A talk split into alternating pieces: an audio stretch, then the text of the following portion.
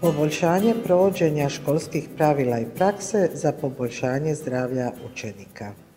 Pozdrav, ja sam profesorica Ana Utrobičić, voditeljica Središnje medicinske knjižnice Medicinskog fakulteta u Splitu i članica Hrvatskog kokrena.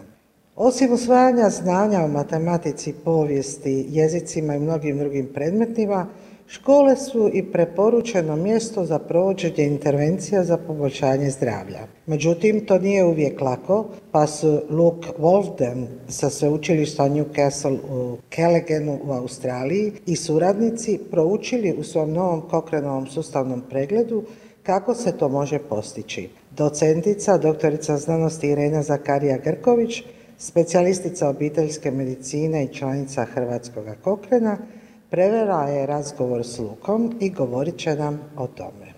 Iako postoje različite intervencije koje mogu poboljšati prehranu, tjelesnu aktivnost i tjelesnu težinu učenika ili smanjiti uporabu alkohola i cigareta, provođenje tih intervencija u školama nije rutinska praksa, Stoga je naš cilj bio pretražiti literaturu i pronaći strategije koje mogu poboljšati provođenje intervencija u školama usredotočenih na prehranu, tjelovježbu, pretilost, duhan ili alkohol.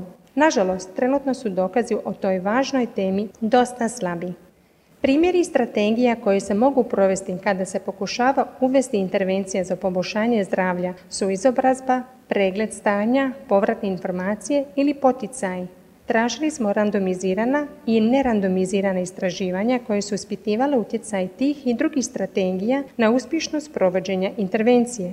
Strategije su mogle biti usmjerene na politiku i praksu škole, poput promjene jelovnika u školskom restoranu ili promjene školskog programa, na primjer uvođenje satova tjelesnog odgoja. Uključeno je 27 kliničkih istraživanja, većina iz SAD-a.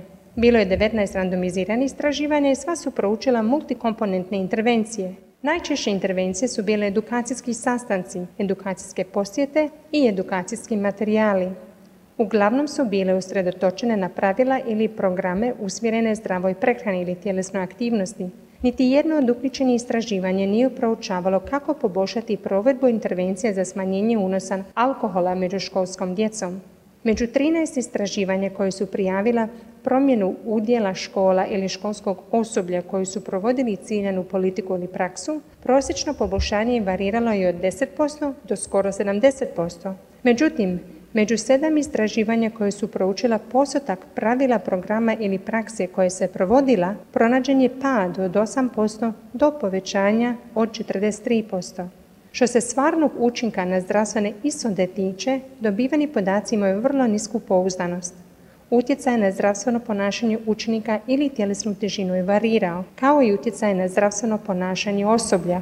Sažeto, nema trenutno jasnih dokaza utjecaju intervencije za provođenje zdravstvenih inicijativa u školama ili na zdravlje ili tjelesnu težinu učenika. To nam govori da treba provesti daljnja istraživanja da bi se doznalo kako na najbolji način provesti intervenciju da postigne željene učinke. Ako želite saznati više o proučenim strategijama koje su do sada istraživane, kao i saznati o novim istraživanjima, jednostavno posjetite stranicu cochranelibrary.com i unesite u tražilicu implementacijske strategije za promicanje zdravlja u školama.